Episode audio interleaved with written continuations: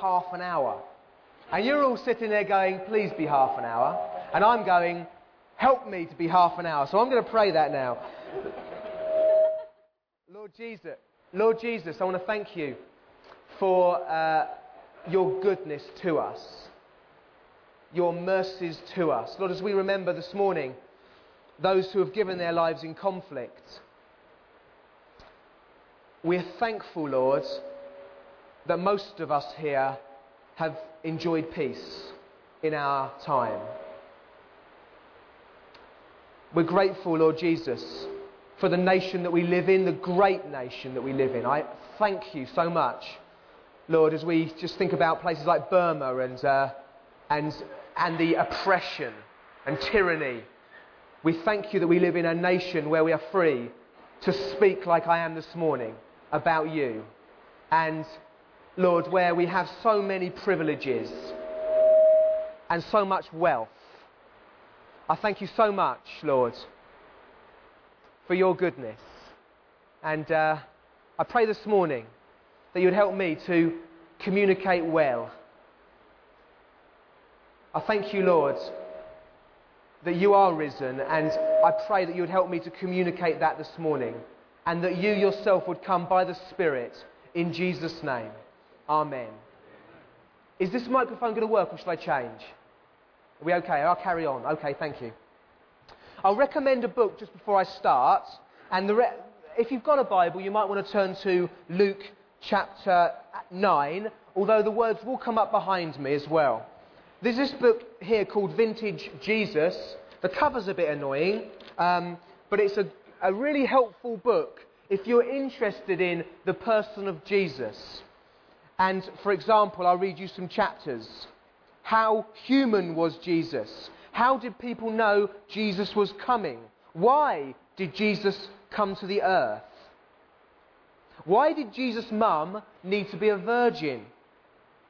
What did Jesus accomplish on the cross? And particularly, there's lots of other things as well, but one of the chapters focuses on the resurrection and the evidences for the resurrection. So that's a good book for you if you're interested, and you can go and order that this morning from the um, bookstore at the back when, when I finish. So let me read to you from Luke chapter 9. This... Okay. Luke chapter 9. Um, it says this once when jesus 18 to 22 sorry once when jesus was praying in private his disciples were with him. He asked, Who do the crowds say I am? Let me just stop there for a moment. People are still asking, Who? Who, who is Jesus? Who do the crowds say that Jesus is? Who is he? And I want you just to take a moment this morning because you've taken your time to be here. You've got out maybe earlier this morning to come to church. Maybe you don't normally come to church. Let's just try and make the best of this morning and ask that question Who do you think Jesus is? Maybe, maybe you don't think about these things. Maybe uh, Maybe you work nine to five and every day or long hours, shift work. You, you, you go from day to day, the weekend comes round, and you don't actually think about who is Jesus. Life's busy. Well, let's take the time this morning to ask who do you say Jesus is? Who do the crowds say he is? Verse 19. They replied, his disciples, some say a man called John the Baptist, others Elijah Still others, one of the prophets of long ago has come back to life. But what about you, Jesus said? Forget what other people say. What about you? He asked. Who do you say I am? Who do you say Jesus is? Who do you say? Who do you say Jesus is? Peter answered, God's Messiah. Now, God's Messiah is like their hero. They were waiting for this Messiah, this, this conquering king to come, like their hero. So, God's hero. Jesus strictly warned them not to tell anyone and said, The Son of Man, I, must suffer many things, be rejected by the elders and chief priests and teachers of the law, and I must be killed and on the third day raised to life. So he's predicting before his death that it's going to happen. I particularly want to focus on those words. The Son of Man must suffer many things, be rejected, and must be killed. Jesus Jesus wants to redefine to his people, and he wants to redefine to us, who the hero is. He says that the Jewish people were expecting a hero to come to deliver them from the, from the Romans, to restore their nation. They were expecting this Messiah, this hero to come. Maybe an Arnold Schwarzenegger kind of character. Maybe a Tom Cruise character who comes along, obviously not with the guns and stuff, maybe some special sandals, and comes along and delivers the nation. And he says something which is really odd. He says the hero is going to be rejected, the hero is going to suffer, and the hero is going to be killed. And then the hero is going to rise on, rise on the third day. He wants to define, redefine who the hero is. Jesus is the hero. And the first thing I want to say about Jesus is I want to talk about his death I want to talk about his resurrection. First thing I want to talk about his death, that it was promised. Jesus said, I'm going to die. It must happen this way. And I don't know if you believe the Bible. Before I was a Christian, I never really, I'd never read the Bible. I'd been given one by the Gideons at school, and uh, I hadn't really respected it very much, to be honest. I don't know if you've got a Bible at home that maybe is unread. Maybe it is read. I don't know what you, what you think about the Bible. The Bible is an amazing book. An amazing book. And one of the things that's particularly amazing about it is its accuracy in the fulfillment of prophecy. Prophecy is when you well, part of prophecy is when you talk about the future, that this is going to happen. And the Bible is, is, has, got, has got an awful lot of prophecy in it, particularly in the Old Testament, talking about this hero who would come, prophesying, predicting what would happen. I don't know about you, but remember after the uh, 9 uh, 11 events, the Twin Towers. And I remember that on the, uh, there were programs that came out about Nostradamus. Do you know Nostradamus? Hands up if you know Nostradamus is, okay? Some of you know Nostradamus is. He's like this, uh, this prophet of, uh, well, purported to be a prophet of long ago. And they were looking in his prophecies to see if he was predicting the Twin Towers event. And they found some words that they thought possibly ref- referred to the Twin Towers. I thought it was a bit odd, but people are really interested in that, aren't they? if you can predict the future? Well, the Bible predicts the future amazingly when it comes to Jesus. Do you know that Jesus fulfilled 300 prophecies through his life and death and resurrection? Some of them going back as far as 1400 years before his birth. In fact, one of them is probably, I don't know the date and no one really knows, but probably 4,000 years before his birth. Isn't that amazing? Now, you've got to take my word for it, or maybe you just won't take my word for it. Maybe you'll read it and find out. But do you know that actually on his death, just his death alone, on that day, he fulfilled 29 major prophecies. And the thing that's really interesting about those ones is that he had no power over many of them. And I'm going to just point out a few prophecies to you in the half an hour that I've got about his. He, he was promised. He said the Son of Man must suffer. It was promised. Let me tell you, 700 years before his birth, a man wrote this that the virgin would conceive, give birth to a son, and they would call him Emmanuel, which means God with us. And you know, we read it, don't we, at, the, at Christmas time. I hope you're going to come along and we talk about Emmanuel, God with us. That's the fulfillment. Jesus was born of the Virgin. Her um, fiance, as we would call them now, Joseph, was going to end the um, pledge of marriage, the, the um, engagement, because he thought, obviously, something had gone on. And we would all think, would we not? Something has gone on. But an angel came to him and said, No, don't worry. Take Jesus, take Jesus, take Mary as your wife. What's conceived in her is of the Holy Spirit. Sounds strange. It's a miracle. Did it really happen? Well, I believe it did. Many, many millions of people believe it did. So that's just one, for example.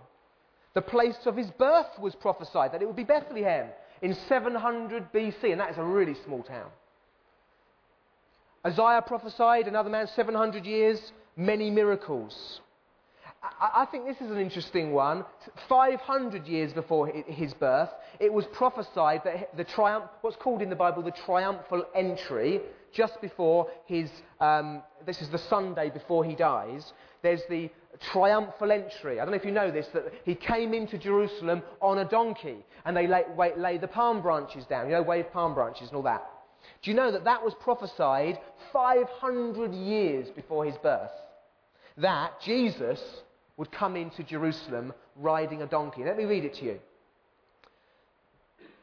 Shout, Jerusalem, see, your king comes to you, righteous, victorious, lowly, riding on a donkey, the colt, the foal of a donkey. Okay? Interesting, isn't it? It's interesting. Um, that he would be betrayed for uh, 30 pieces of silver. Is it 30 pieces of silver? Excuse me, I'm looking in here now. Well, the, even the amount of silver that Judas would betray him for was even prophesied. And let me just point to you one which I think is, is really interesting. Do you know that crucifixion was invented by the Persians in 500 BC? Okay? Persians, doesn't matter who they are, but 500 years before Jesus was born, the Persians invented crucifixion. But do you know what? 500 years before that, in other words, 1000 BC, it was prophesied that Jesus would be crucified. So, Isaiah, who, not Isaiah, sorry, um, David, who wrote this prophecy, would never have known anything about crucifixion. But he wrote this A pack of villains encircles me, they pierce my hands and my feet. And I could go on about many, many others. There's 300. I could, I could talk all morning, let alone half an hour. And importantly, his resurrection was also predicted. His death was predicted. His crucifixion was predicted. The fact that he would ride into Jerusalem on a donkey. The fact that he would be betrayed by a close friend for 30, I think, maybe 300, I can't quite remember, pieces of silver, but it's in there. And it was also prophesied that he would rise again. And I will just pick out a little phrase from the larger prophecy. After he has suffered, he will see the light of life and be satisfied. And it talks about other things about the resurrection. That is uh, 700 years before his birth. So I just want to point out to you it's an amazing book. Okay? 300 prophecies fulfilled. A number of them in one day on his death. How is that so? Jesus, so Jesus said the Son of Man must suffer. He must suffer because it was predicted it would happen. So therefore, he had to suffer. And I guess uh, as a point of application for us, if you are a Christian, I really want you to feel confident in the Bible, that its predictions come true and its promises come true. All that God says comes true. He is faithful. Some, I mean, for the fulfillment of some of these prophecies, it took some time. But Jesus, God, is always, always faithful to his word. And maybe at the moment you are trusting God in your life. You heard Otto say earlier, didn't you, when he was being baptized? He said, Life isn't always easy. Now, I know Otto. I spend every sat- most Saturdays I spend some time with Otto and Jackie. And I know life's not 100% easy, is it? You have your ch- we, we all have our challenges. But we know God is faithful. He is good. And He always fulfills His words, His promises. He is very faithful. Maybe you've been let down in life. Maybe people have promised things that haven't come true. Maybe they promised you to be faithful to you. Maybe they promised you that they would do things for you and they've let you down. I want to say, God never lets you down. That's my story. He never, he never lets me down. And He will never let you down either. So, death, His death was promised. Secondly, I want to talk about the death was needed. Why didn't why did Jesus have to die? Why was it predicted? For, for what purpose? Why would, why would the Son of God need to go to the cross? It seems, it seems, does it? I mean, in our, why would you do that? I want to explain to you why it had to happen. Let me just repeat those words. The Son of Man must suffer many things, be rejected by the elders, chief priests, teachers, and be killed. Why then must he be killed? I want to begin just straight off by saying that our forgiveness costs his death. My forgiveness cost Jesus his life. Again, as I just bring, back, bring us back to the theme of remembrance. Many men and women have given their lives for what we enjoy here today. They gave their lives. And I want to say that is a picture of the amazing picture that Jesus, the Son of God, gave his life to rescue us from a tyrant, the tyrant of our guilt, the tyrant of all the wrong things that we've done, that you've done, that I've done. He wanted to rescue us. God wanted to rescue us from our death and our sin. And that's the reason why, and I'll explain a bit more about that. All forgiveness, true forgiveness, is costly. True forgiveness is costly. And, I, and I was, as I was thinking about this, Alid spoke on this a, a little while ago about forgiveness. Forgiveness is a really big issue. It's a massive issue. And forgiveness is something we have to keep on employing, keep doing on a regular basis. We as a nation, I feel, and I've grown up, obviously I'm 36 now, um, and I, I, don't know what it was like maybe 50 years ago in this nation. I, I, I wasn't born then, I, I don't know. But I certainly know that through my whole school life, no one ever taught me what it was to forgive. Because I bet you, you like me think forgiveness is letting pe- just letting people off or pretending it never happened. I don't know what you think forgiveness is. Maybe you just think, well, somebody hurts me and I just have to live with it and not beat them up. That's forgiveness. Maybe that's what you, I don't know what you think forgiveness is. Forgiveness is costly, actually. True forgiveness means that when somebody wrongs us, we pay the price. We choose to pay the price. We choose to take that debt into ourselves and choose not to inflict vengeance, hatred upon the other person. That's forgiveness. We pay a price. It's a painful price. It's a price that's costly to us. It's a price that you feel like you are dying. Thankfully for the Christian, there's also another side to it as well. You pay the price, but you also say to God, you have it in hand in terms of judgment. You will do the right thing with judgment. Whereas when you don't have that, you can, you can bring that to yourself, can't you? And you can feel for the rest of your life there is no judgment. Actually, there is judgment for everything that happens. And every wrong and every right will receive its just rewards because of God. And as we remove God, well, suddenly we need to take vengeance ourselves, don't we? And unfortunately, as we remove God from our nation, I don't need to predict to you that there will be more and more vengeance, more and more hatred, more and more outbursts of anger and, and, and, and war, actually. And I think forgiveness is something we need to really fight for ourselves. And I want to say that all of us, in terms of human relationships, true forgiveness costs something. If somebody steals from you, they steal something from you, and, and you have a choice, don't you? You can either make them pay you back, or you can, or you can let them off. But in either case, somebody pays. If I let you off, I pay. Okay, I'll do without that that was stolen from me. I'll do without it. I'm paying. If I make you pay me back, well, you're paying. Somebody's paying. If somebody offends you, mate, I don't know if you've ever had this, but people are, you know, malicious and they, they talk behind your back and gossip maybe. Uh, this does never happens at work, does it? No one ever gossips. No one ever talks behind your back. If you're a manager here, you would know. You wouldn't have ever had anybody talking behind your back or about you. Well, you have a choice, don't you? In that broken relationship. You can either forgive the person yourself.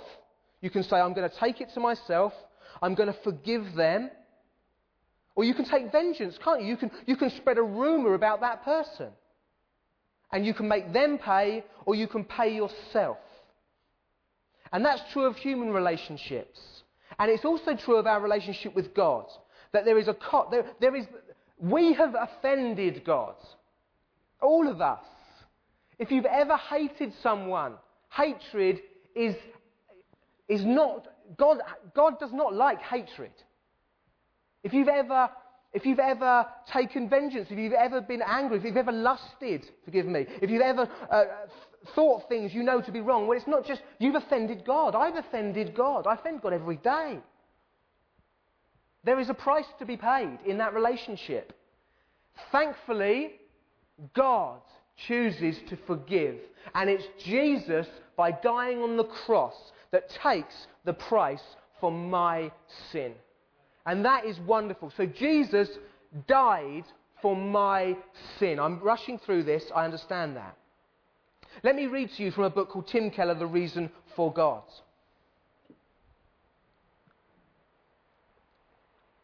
There is another option to revenge. You can forgive. Forgiveness means refusing to make them pay for what they did. However, to refrain from lashing out at someone when you want to do so with all your being is agony. It is a form of suffering.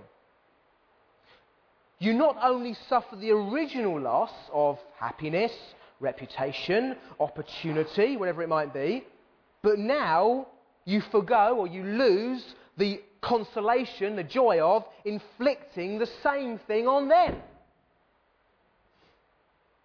You are absorbing the debt, taking the cost of it completely on yourself instead of taking it out on the other person. It hurts terribly.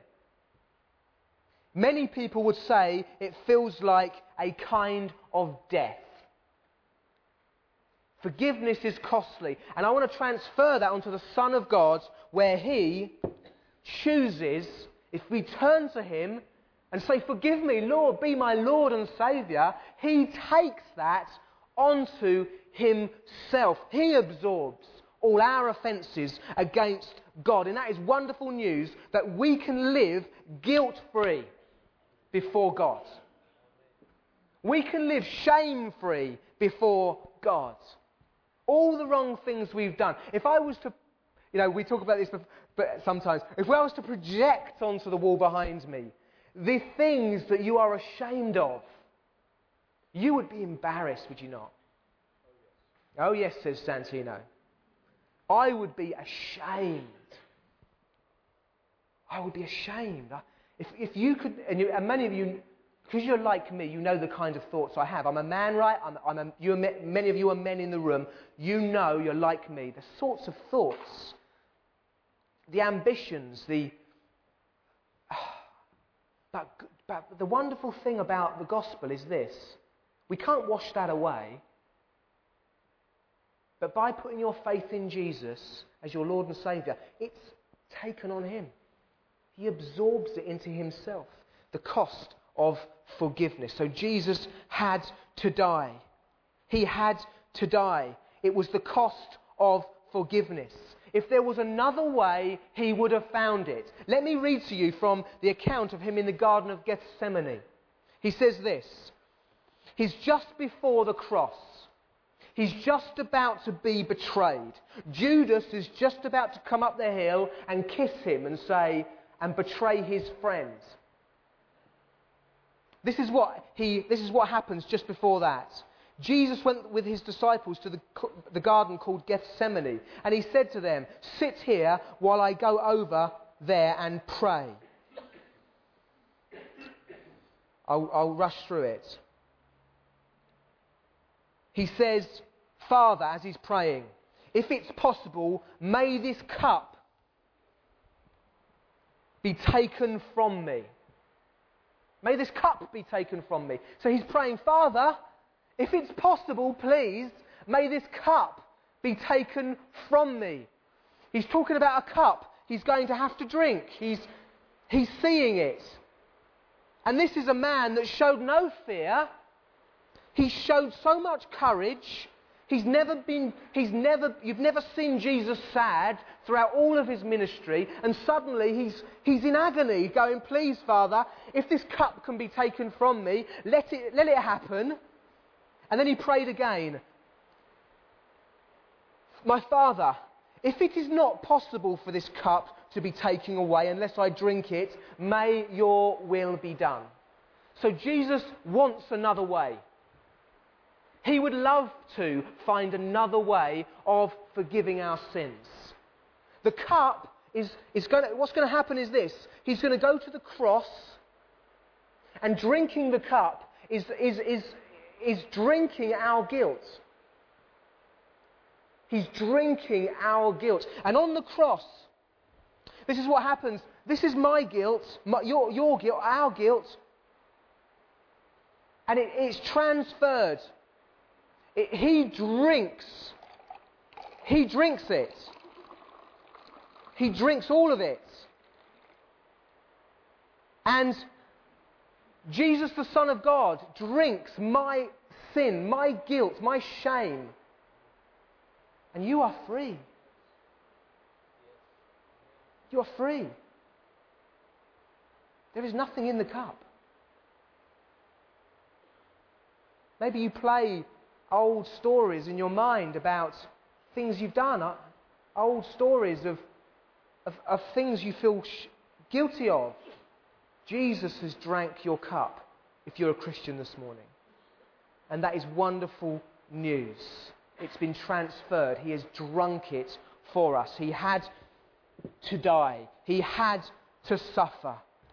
Jesus took our guilt upon Himself, upon the cross.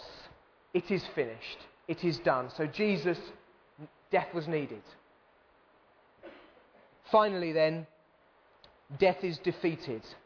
The Son of Man must suffer, be betrayed, be killed, but on the third day rise to life.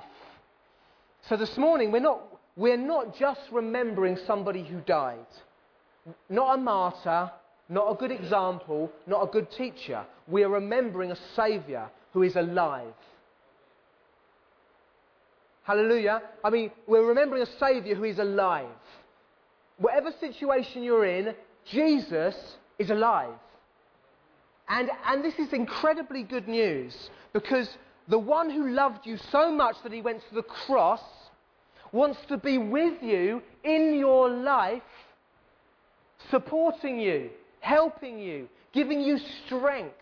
The love of the cross he wants to bring to you every day. He wants to support you. He wants to help you. Death is defeated in Jesus. Now, you may be, uh, I'm going to rush through these. What are the other alternatives that Jesus rose from the dead. Okay, uh, Matt, you're saying Jesus rose from the dead. Surely there are some other alternatives, such as it didn't happen. It's all, it was 2,000 years ago, okay? It was made up somehow. Um, it didn't really happen. It's just a legend. Well, I want to say to you uh, that historians would not agree with you that Jesus, because Jesus did exist. There's plenty, tons of evidence to point to the fact that Jesus did exist and that he did die as an historical event. You could say, well, he didn't die, you know? Okay, maybe he existed, but he didn't really die. He got put in the tomb, but he, he didn't die. He, he, he, he revived. Again, that is a very weak argument when you look at what actually happened in the crucifixion and the fact that he was also stabbed in the side with a spear, uh, allowing blood and water to flow, which I'm told by medics is a sign of a cardiac arrest. Maybe the disciples stole the body. I'm rushing through these. How did they get into the tomb when it was guarded by a, a troop of Roman soldiers who would have been executed if they didn't do their duty properly. How would they have done that? And if they had stolen the body, well, why did they die for their faith, many of them? What about the authorities stole the body? Well, what happened then? Why didn't they bring the body out again and say, look, guys, you're saying he rose from the dead. Well, here he is. He, he didn't rise from the dead. The Romans could have said, well, they didn't, did they? The body was gone. What about wishful thinking? It just kind of, they hoped it would happen, oh, oh, and somehow the legend started. Maybe that's what you think. What about a vision or a, an hallucination, maybe? maybe? And it says, unfortunately, or it says in the Bible that he appeared to 500 people at the same time over a six week period. So a, an hallucination seems unlikely. They went to the wrong tomb. They went to the wrong one, and, and unfortunately, and, and then they said he's risen. Well, I don't think that really stands up either. They found the grave clothes. Um, I don't think that stands up. There are many things that point to that are strong evidence that the resurrection did happen.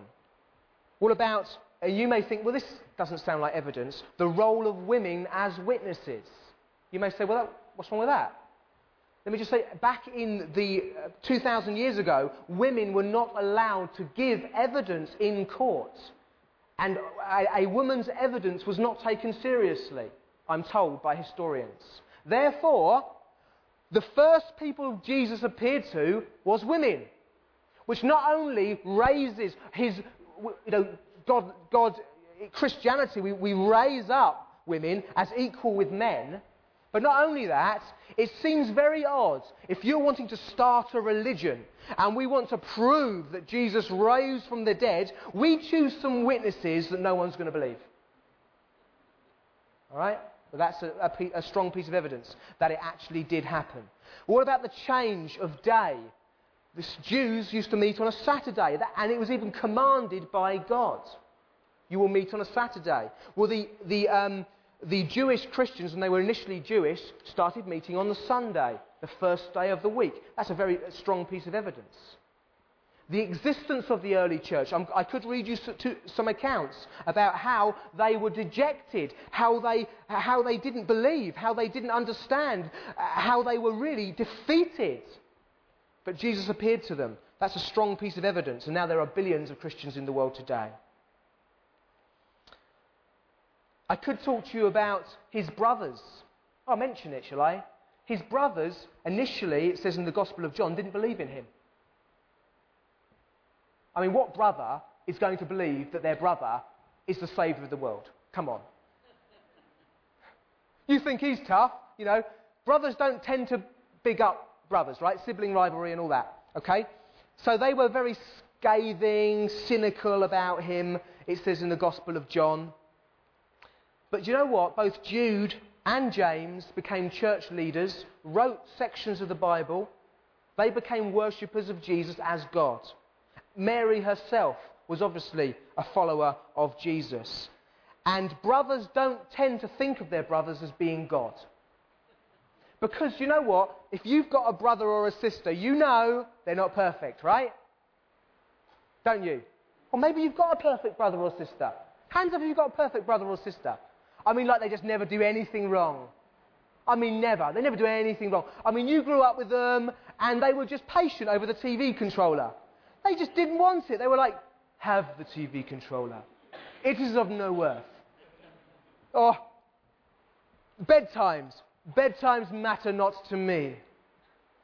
I prefer to sleep in peace. And, you know, you don't, do you? They argue, right? Brothers and sisters argue, don't they? Do they not? But you know what? Both James and Jude followed Jesus as God the Messiah and taught that Jesus never sinned. Isn't that incredible? I think that's incredible. That's a good piece of evidence.